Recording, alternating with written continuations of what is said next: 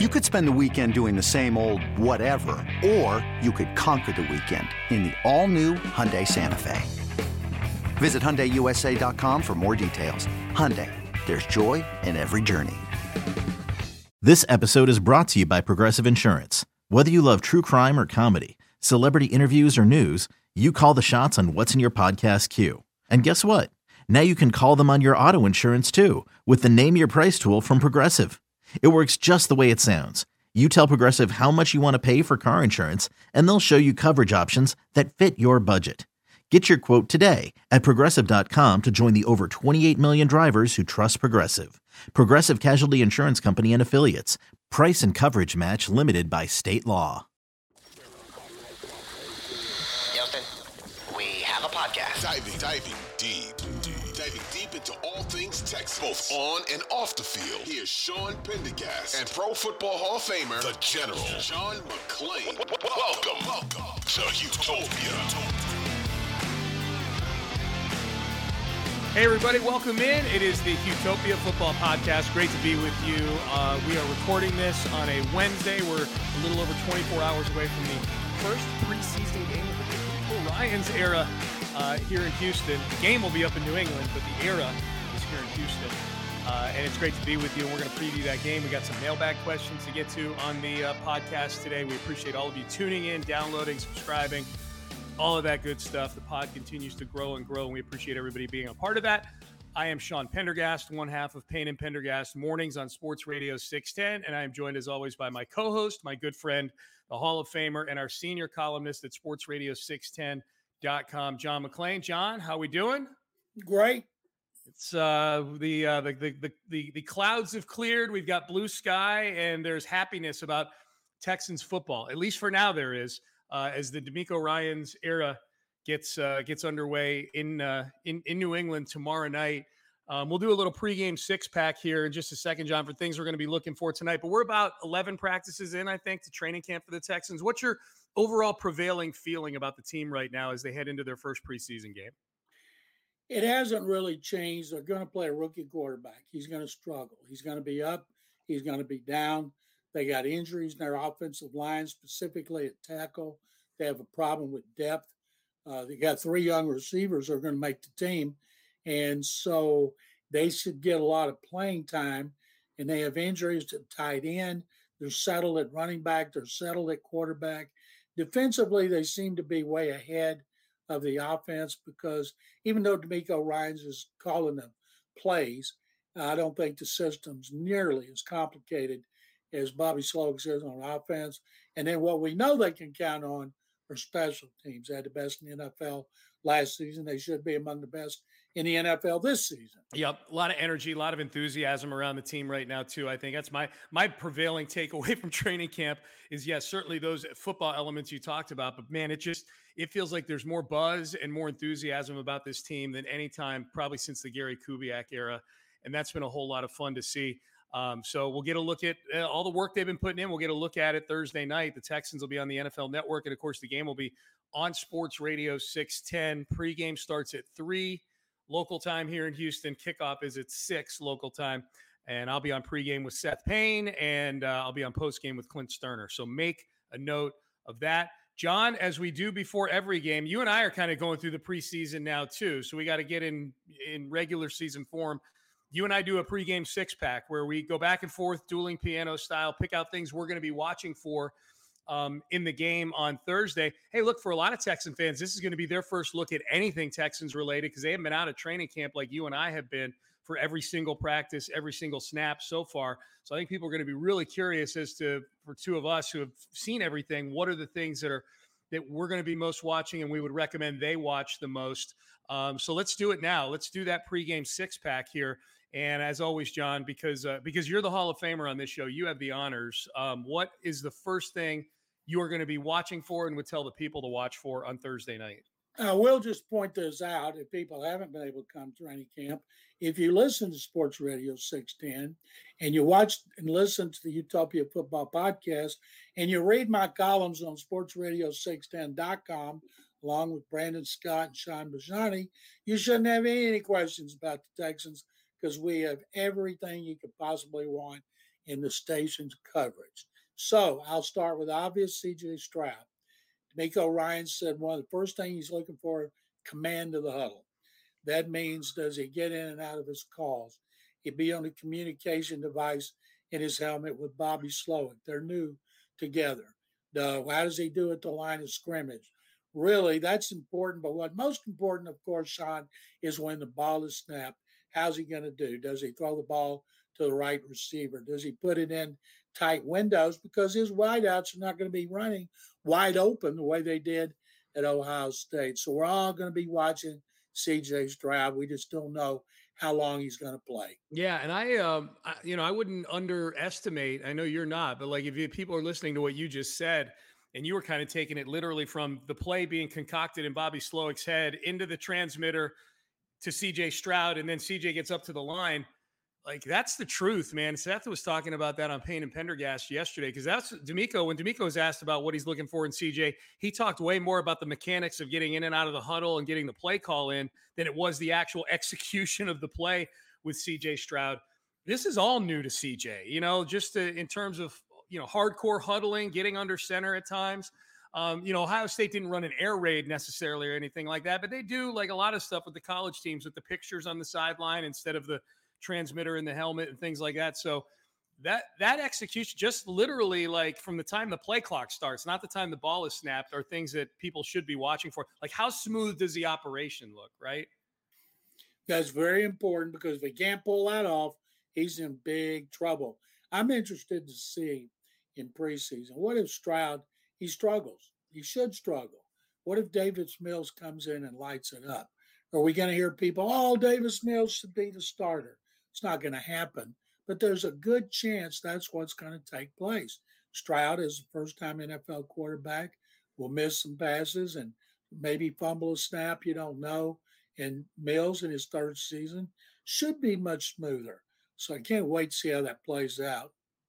I, uh, John, with my first one, that's a good first one, obviously. I think CJ Stroud is the star of the show on Thursday for sure. My first one in our six pack is uh, the other high draft pick for the Texans, Will Anderson. He's been a terror at practice uh, since training camp started, really going back to OTAs and minicamp. Much as a terror as you can be without pads on, you can see it translating for Will Anderson in practice. I am most excited to see, maybe as much as CJ Stroud, to see if practice Will Anderson translates into game Will Anderson. He's listed as a starter on the depth chart, so they're making no bones about the fact uh, that he is going to be one of the fixtures on this defense, not just this season, but hopefully many seasons moving forward. I am super excited to see number 51 and see if all the havoc that he's been wreaking in practice um, throughout the last few weeks is something that New England feels on Thursday night. And he's told us he was up to 260 because he's been going to be getting into a lot of big linemen who are going to be trying to block him. He'll get double teamed and he's helped Jonathan Greenard big time. And then Jerry Hughes is going to turn 35. I'm guessing we'll see Jerry in passing situations this season. Uh, um, I can't wait to watch Anderson. He's top defensive prospect in the draft. A lot of people had him as the best prospect in the draft. He was a superstar in one of the two big biggest programs in the country. I think he's going to be the first double digit sack guy for the Texans since J.J. Watt in 2018 when he had 16. All right. So we got CJ Stroud for you, Will Anderson for me. John, who's your second one in the six pack? The wide receiver, the young wide receivers. John Metchie didn't play as a rookie, second round pick. He had leukemia and recovering from a torn ACL. He's healthy. He looks good in practice. He plays inside, outside. He returns punts. Can't wait to see Metchie. I'm guessing nobody will be more excited to be on that field in Foxborough more than, more than him, considering what he went through with leukemia. And then Tank Dell, I've got a column on sportsradio610.com about Tank, and we'll get to see him quite a bit because he's a backup. I hope uh, Frank Ross, special teams coordinator, gives him a chance to return some punts. He averaged 17 yards on nine returns last year, 68 yard touchdown. And uh, Xavier Hutchinson, he hadn't gotten as much pub as Tank Dell, third round pick, and Metchie, but Hutchinson has looked really good. especially catching ball down the field. He was great at, at Iowa State. We watched him have over 100 catches. We were surprised he was available in the sixth round. And uh, I'm really excited to see him and the other young receivers because it's a natural thing that they're going to develop a relationship with a young quarterback. And we should be seeing these guys for quite a while. And Thursday night in Foxborough, that's when they all four of them make their debut together. I think I think we know who the six, barring injury, we know who the six receivers are going to be that they're going to take into the regular season. John, uh, I'm with you. I'm most fascinated to see how the snaps end up getting divvied up when Week One rolls around to the regular season because that is the one position, especially in the most recent few practices, where there's been very little there's been very little delineation between ones and twos among wide receivers. Now, some of that has to do with formations. You have some two wide receiver sets, you have some three wide receiver sets. We've not seen a ton with more than three wide receivers so far with the Texans in camp. But, you know, for example, CJ Stroud, when he was running with the ones on Tuesday this week, the first set of ones he was with was Nico Collins and Robert Woods, and I forget who they had in the slot. Noah Brown. Was it Noah Brown? And then later in the practice, when they were out there in situational, he was out there with the first team offensive line, but it was the young wide receivers out there with him. It was Tank Dell, it was Xavier Hutchinson. Metchie might have been out there at the same time. So that to me feels like a really fluid group right now. Like there is I, I if, and honestly, like if I had to, you know, gun to my head, I would say, okay, well, I think the starters look at the depth chart. Like Robert Woods and Nico Collins are the two that they probably trust the most right now. They might be the two I'm least excited about right now among I'm probably Noah Brown. I'm with you. The three young guys who've not taken an NFL snap yet, uh, that's going to be a whole lot of fun to watch those guys develop for sure. Absolutely. All right. My second one in the pregame six pack, uh, John, I am going to go on the defensive side of the ball, and I'm going to go with Christian Harris. The linebackers as a whole have been, I think, a pleasant surprise throughout training camp here. Um, Henry Toa is second on the depth chart right now. Um, I think at Mike linebacker. Uh, so he's fulfilled some of the promise that we've heard Nick Caserio and DeMeco Ryans talk about. But it's been very cool to see Christian Harris actually here in training camp, getting some run, making some plays. He's listed as a starter right now you know, he's a third round pick. That's one of those swing picks that can turn a, a you know, that that uh, the draft class being a super success or being a failure. A lot of times it's those late day two, early day three picks that are sort of the swing votes. And I think we look at that rookie class from last year. The jury's still out on Kenyon Green. I think Derek Stingley Jr. is trending in the right direction. Jalen Pitre is going to be a Pro Bowler this year, in my opinion. And Dameon Pierce was uh, essentially a thousand yard rusher last year if Christian Harris turns into what they think he can be and what he's been in training camp so far this year, that 2022 rookie class in their second year is all of a sudden looking pretty damn skippy, I would say. So, number 48 in your program is what I'll be watching for on Thursday night.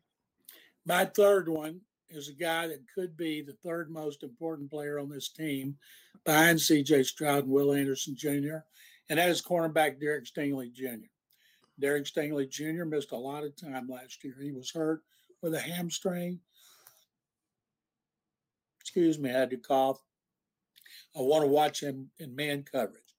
I want to watch him from the snap of the ball, see what he does. Third overall pick last year. He better be a lockdown corner. He better excel. He better stay healthy. And then I'm even more fired up to watch him when he's covering Tyreek Hill and Jalen Waddle joint practices next yeah. week. Yeah, that'll be that'll be a whole lot of fun. Stingley, Stingley definitely looks like his body type has changed, not in a bad way. Like he's definitely been spent time in an NFL weight room. It's been good to see him healthy throughout camp. You remember last year camp, John? They were kind of handling him with kid gloves because he was coming off of two years of injuries at LSU. They've done none of that this year. He's doing everything this year, and he's he's definitely had some moments um, in camp so far. Um, my last one, John, you know, pregame six pack, Texans at Patriots. You know, it's we've done five of them that are Texans. I can do one that's Patriots, right? I'm gonna let me guess. Can I guess? Absolutely. Their new offensive coordinator. It's Kaley Cuoco for Priceline. Ready to go to your happy place for a happy price? Well, why didn't you say so? Just download the Priceline app right now and save up to 60% on hotels. So, whether it's Cousin Kevin's Kazoo concert in Kansas City, go Kevin, or Becky's Bachelorette Bash in Bermuda, you never have to miss a trip ever again. So, download the Priceline app today. Your savings are waiting Go to your happy place for a happy price. Go to your happy price, Priceline. It's only a kick, a jump, a block. It's only a serve. It's only a tackle, a run. It's only for the fans. After all, it's only pressure. You got this. Adidas. Bingo. Bingo. What's Yeah. his name? I forgot. His name is Teapot. That's what they call him because of that temper. Yes. Um, I- two things relative to that. Um, Bill O'Brien. who is it? You still haven't said. Okay, there you go. Yeah, Bill O'Brien. Yeah, William O'Brien. He's he, Billy we- O'Brien. Bill, he's okay. When he was here, he was Bill O'Brien. When he became general manager, Seth and I would refer to him as William O'Brien Esquire. When he was, when we would refer to the GM, and yes, up in New England, he's Billy. He's once again he's Billy O. He's Billy O. Billy O'Brien. Um, two things I'll be anxious to see: one before the game and one during the game.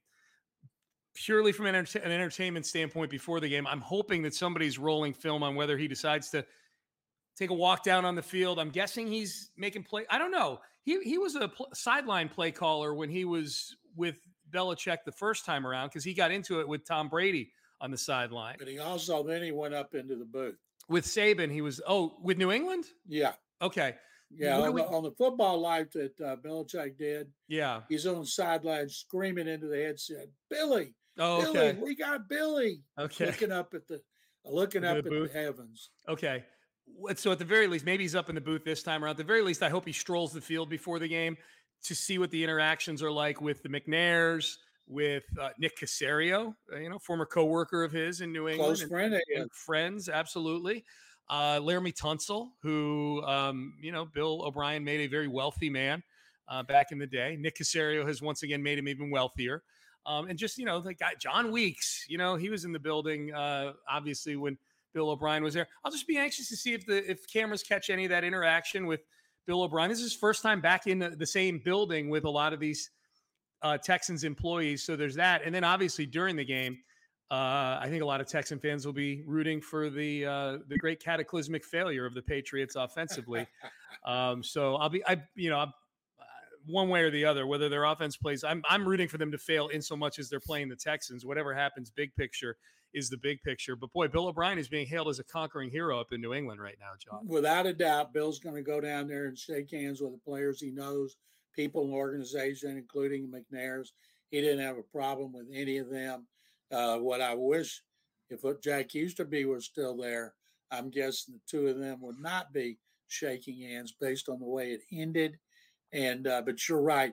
I, as I think I told you and Seth Payne, I, I've never liked going to Foxborough. It's just too much trouble, and I've probably been there 25 or 30 times but I wish I were there Thursday night for that reason to watch the pregame and everything O'Brien, every O'Brien does, because I'd be tweeting like crazy. Yeah. That'll get captured by somebody, right, John? That game's Oh, on yeah. the NFL network. Someone will capture those images, right? They will, and the Texans will be shooting. I think O'Brien when he's interacting with people like Hannah and Cal McNair. They'll have it on their website and tweet it. You think? Yep, I do. I don't know. I feel like a lot of the stuff that they're pushing out on text and social media has been of the very positive variety. And I, you know, call me Well, crazy. That would be very positive if O'Brien's down there shaking hands with him. That's true. You think he's I don't change? think they're. I don't think they'll be running anything on the website uh, when Hannah McNair turns her back on Deshaun Watson. They should. That made her a hero. It did. Yeah, they should. Yeah, Christmas Eve. Deshaun's going to come over to wish a Merry Christmas Oh, to the ho, McNairs. and ho. Hannah's gonna. Yeah, that's exactly. That's exactly what Watson is. Ho ho ho. Uh, um. So um. Yeah, Bill O'Brien. Bill O'Brien. Uh, that's something. That is my last. That's the last. I like it. Beer in the it. six pack, John. There we go. Um, all right, uh, we're not going to do predictions of preseason games. These are preseason games. Normally, if you're new to the podcast, this is where John and I would both give our predictions for the uh, for the game. But uh, I just, uh, yeah, I don't give a darn about any outcome of preseason games, but I would like to see Stroud, certain players play well, starting with CJ Stroud. And if they win a game, that's like cherry on top of a Sunday. you think Pierce plays in this game?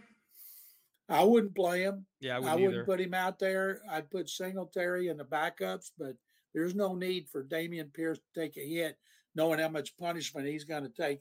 He's going to absorb when the season begins. All right, let's get to the mailbag. If you want to email us, HOU mailbag at gmail.com. We do the mailbag every Wednesday. We record every Wednesday. Um, the mailbag, HOU mailbag at gmail.com. And uh, certainly we appreciate everybody sending in questions uh, to ask John and I. We've got a handful of them here, about five or six of them here, however many we can get to in our in our time frame. Um, we will uh, we will get to a lot of you cu- very curious about uh, Texans training camp. So let's get right to those. Uh, John Charles Honeycutt emails. Um, it's a pretty simple one here. What's been your favorite moment in this year's training camp so far?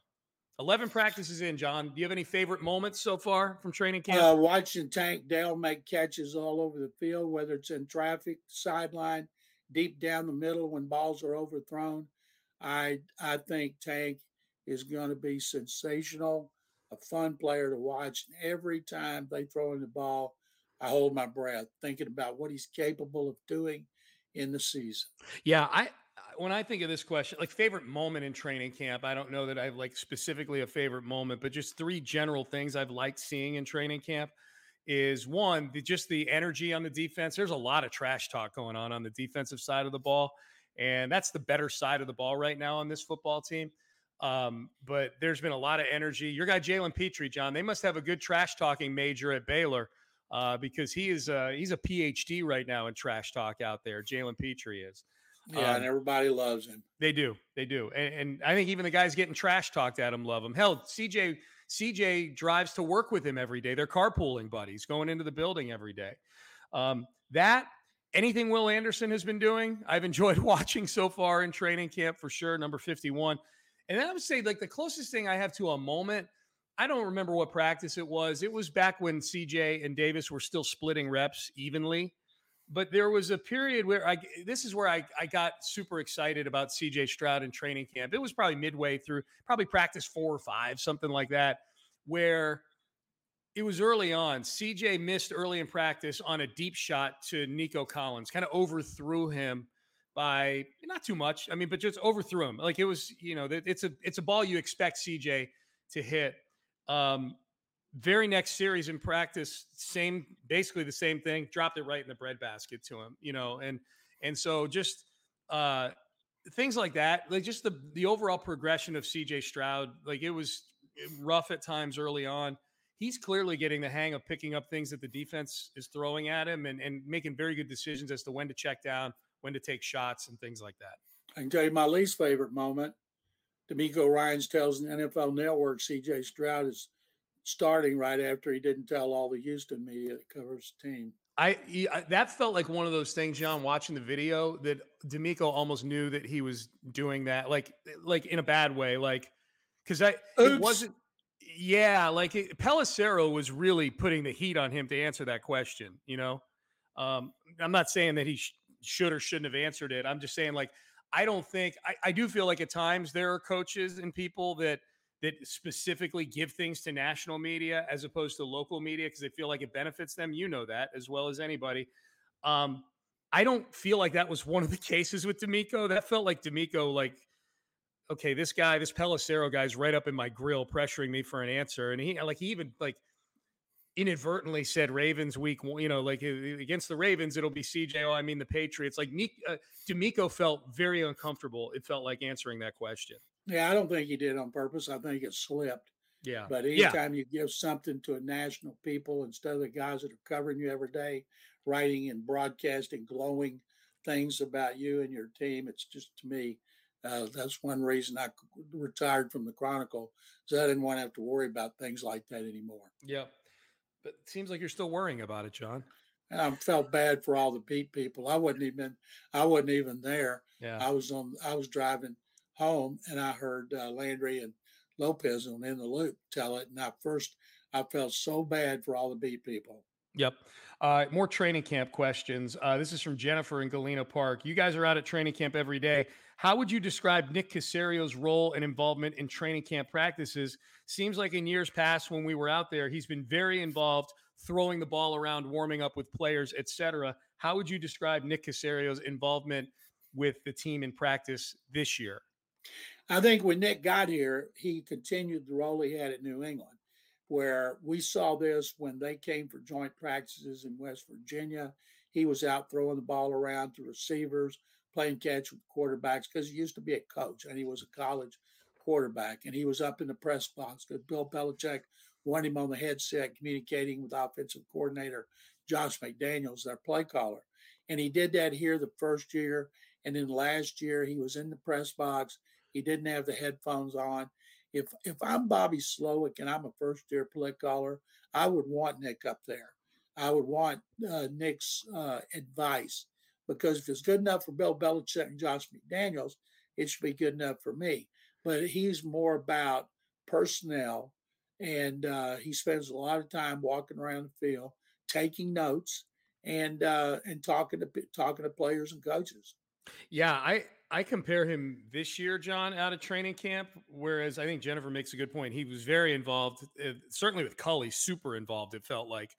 Um, I he's more like Rick Smith now. In ter- I'm just uh, hopefully a better GM than Rick Smith, but like I in terms of just how he how he uh, conducts himself at practice. Like he's way off. He kind of stands behind, you know, like kind of way way off in the you know 20 or 30 yards behind the line of scrimmage. And yeah, he's just got his pen and his paper out the whole time, and he's he's by himself 95% of practice. On occasion, somebody comes over and talks to him, but he's just by himself back there evaluating. It's very, very different than the last couple of years. At least out It of is. practice, it is. And he he before practice starts, he roams and then he settles in behind the secondary. That's always the better view. Kubiak always stood back there. Rick Yeah. Smith stood back there. Most coaches do that, and uh, so I'm sure he feels more comfortable now, and his roles changed. That first year with Culley was just a continuation of what he did with the Patriots. All right, Lorenzo John has a for real or fugazi for both of us here. Are you ready? Okay. We're taking a Monday staple and mixing it into Wednesday here. Um, with DeMeco as the head coach, the Texans defense will be among the best in the league this year. For real or fugazi? Fugazi, come on, Lorenzo. They've right. been pathetic in recent years. They can't stop the run. That's the key. If they can stop the run, they have good secondary.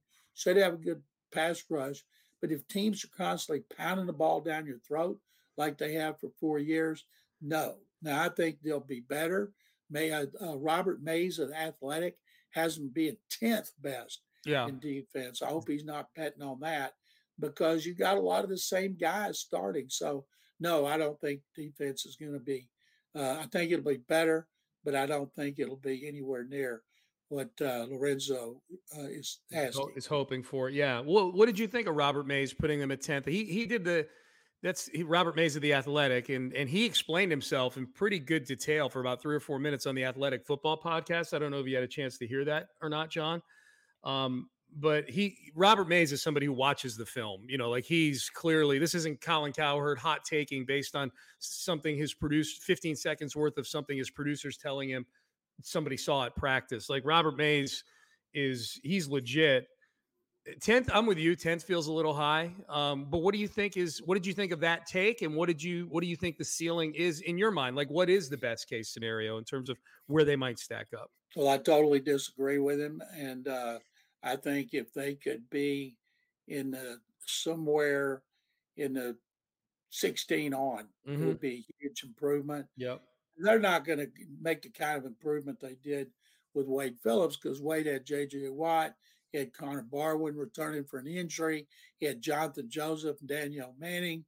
They had a, he had a lot of benefits, but this year, um, I I think their last year, if you look at opponent passing rating, they were like seventh or eighth, and that was an offshoot of playing a lot of zone and facing mm-hmm. the ball. And people said, well, they got run on so much. Well, what does that have to do with opponent's passer rating? Yeah. Instead of whether they throw the ball 10 times or 40 times. So I think their secondary could be good, but I believe they can stop the run. It's hard when I see it in 2018, they were number one against the run, gave up, I think, 83 yards a game. Last year, they gave up 170. Mm-hmm. John, it's you know it's funny though. You bring up that 2011 team with Wade Phillips, and yeah, like they they they two big additions in free agency with Joseph and Manning, no doubt about it. Um, but they've made some additions. You know, Jimmy Ward, I view him as like an equivalent of a Danieal Manning addition in the secondary. You know, an older player who makes some play. Jimmy Ward's been a fringe top 100 player in those player polls. Like he's a good football player the JJ Watt thing is interesting to me that you bring that up because JJ Watt as a rookie was for most of the year was very average. He only had five and a half sacks that year. Do you expect Will Anderson, rookie, to be significantly better than JJ Watt? Absolutely. I yeah. said earlier, I think he'll be the first double digit sack guy since Watt in 2018 when he had 16, uh, because there were no high expectations for Watt. Nobody had him rated among the top defensive players and everybody had Anderson number one. Yeah. They would have had Jalen Carter number one, but they dropped him to number two because of the baggage. I mean, I don't think it's a stretch to say the expectation is for Will Anderson to be the best defensive rookie in the history of the team. Um, and, and that's saying something because they've drafted guys at his position with the number one overall pick, not once, but twice in Mario Williams and Jadeveon Clowney's rookie year obviously was was a train wreck because he got hurt and had microfracture. I wasn't here for Mario's rookie year, John. You were in 2006. How was Mario as a rookie? Do you remember? Well, yeah, Mario was uh, first of all, uh, nobody ever thought he was going to be the number one pick. Nobody believed him that they were going to draft him, and then they signed him before the draft, and then they drafted him, and he was good. But the expectations for Clowney, who'd been getting so much great pub at South Carolina, expectations for Clowney to me were even higher than they are for Will Anderson Jr. And one reason was because of that play against Michigan. It was a running play in which he knocked the guy's helmet off. We saw yeah. over and over and over. Yeah. I remember a guy writing, a prominent guy before the draft at the Texans, don't take Jadeveon Clowney, the best defensive player in decades. It should be uh, an investigation. It'll be a, a travesty. Yeah. When you need mealtime inspiration, it's worth shopping Kroger, where you'll find over 30,000 mouthwatering choices that excite your inner foodie. And no matter what tasty choice you make, you'll enjoy our everyday low prices, plus extra ways to save, like digital coupons worth over $600 each week. You can also save up to $1 off per gallon at the pump with fuel points. More savings and more inspiring flavors make shopping Kroger worth it every time. Kroger, fresh for everyone. Fuel restrictions apply.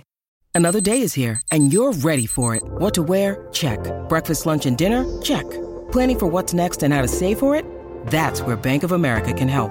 For your financial to-dos, Bank of America has experts ready to help get you closer to your goals. Get started at one of our local financial centers or 24-7 in our mobile banking app. Find a location near you at bankofamerica.com slash talk to us. What would you like the power to do? Mobile banking requires downloading the app and is only available for select devices. Message and data rates may apply. Bank of America and a member FDIC. And now here is here he is in August visiting the Ravens, probably trying to sign his next one year deal. He's a know, mercenary.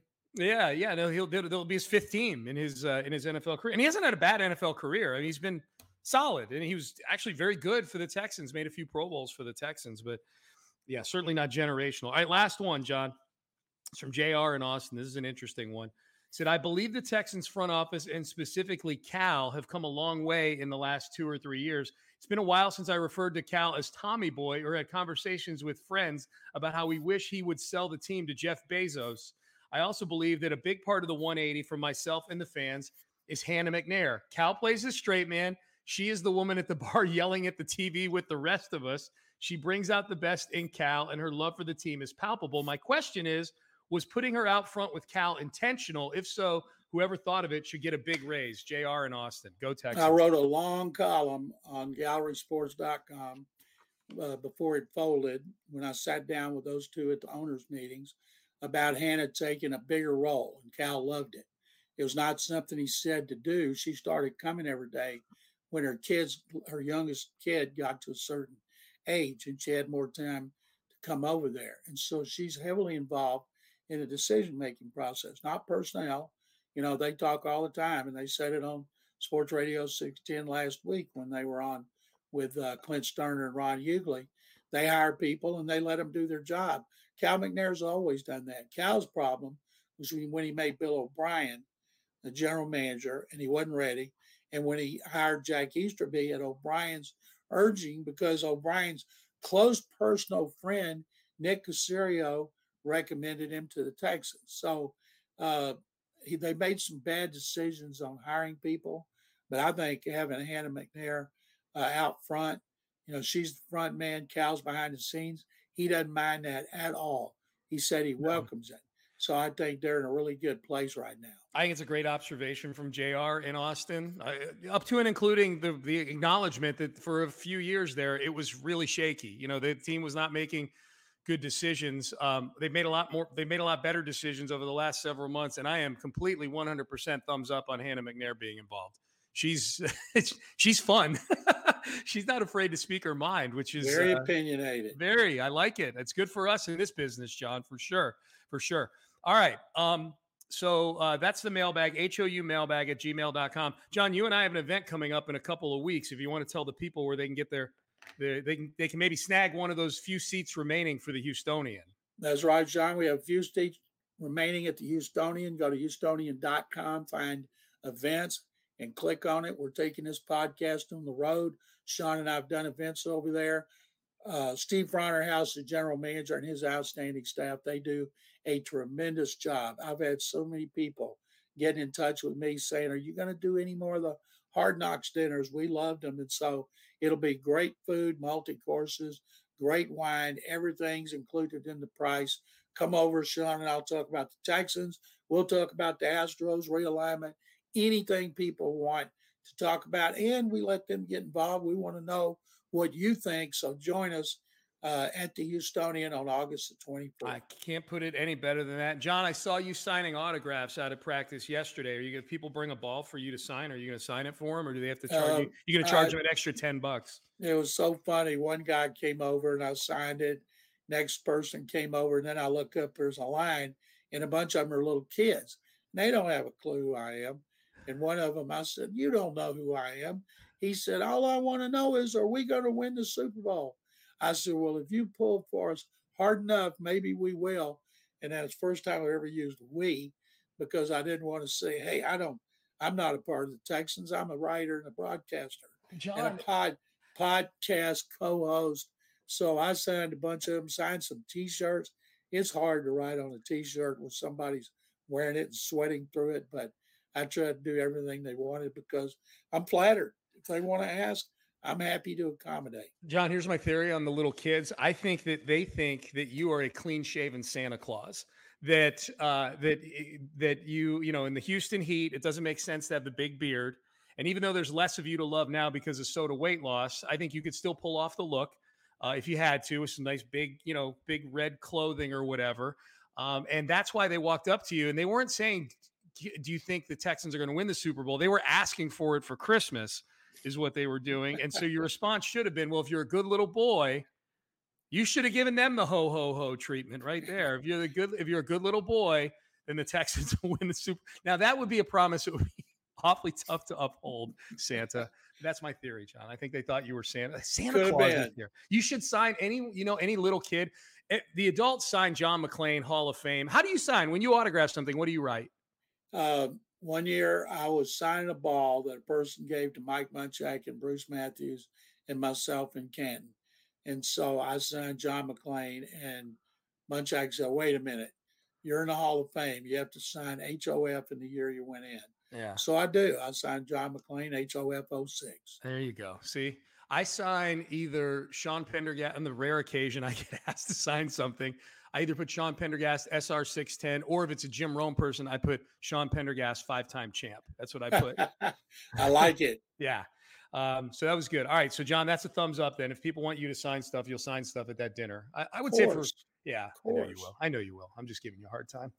Um, but if it's a little kid, sign it Santa Claus. Can you sign one Santa Claus for me if it's a little kid at practice and uh, I see no. you signing? Oh, come on. I don't want a kid. I asked you to sign my chest when I saw you signing thing. I walk up and lift my shirt up, and John, you wouldn't sign my chest. Yeah, I had to turn my head. I don't play you and Amy.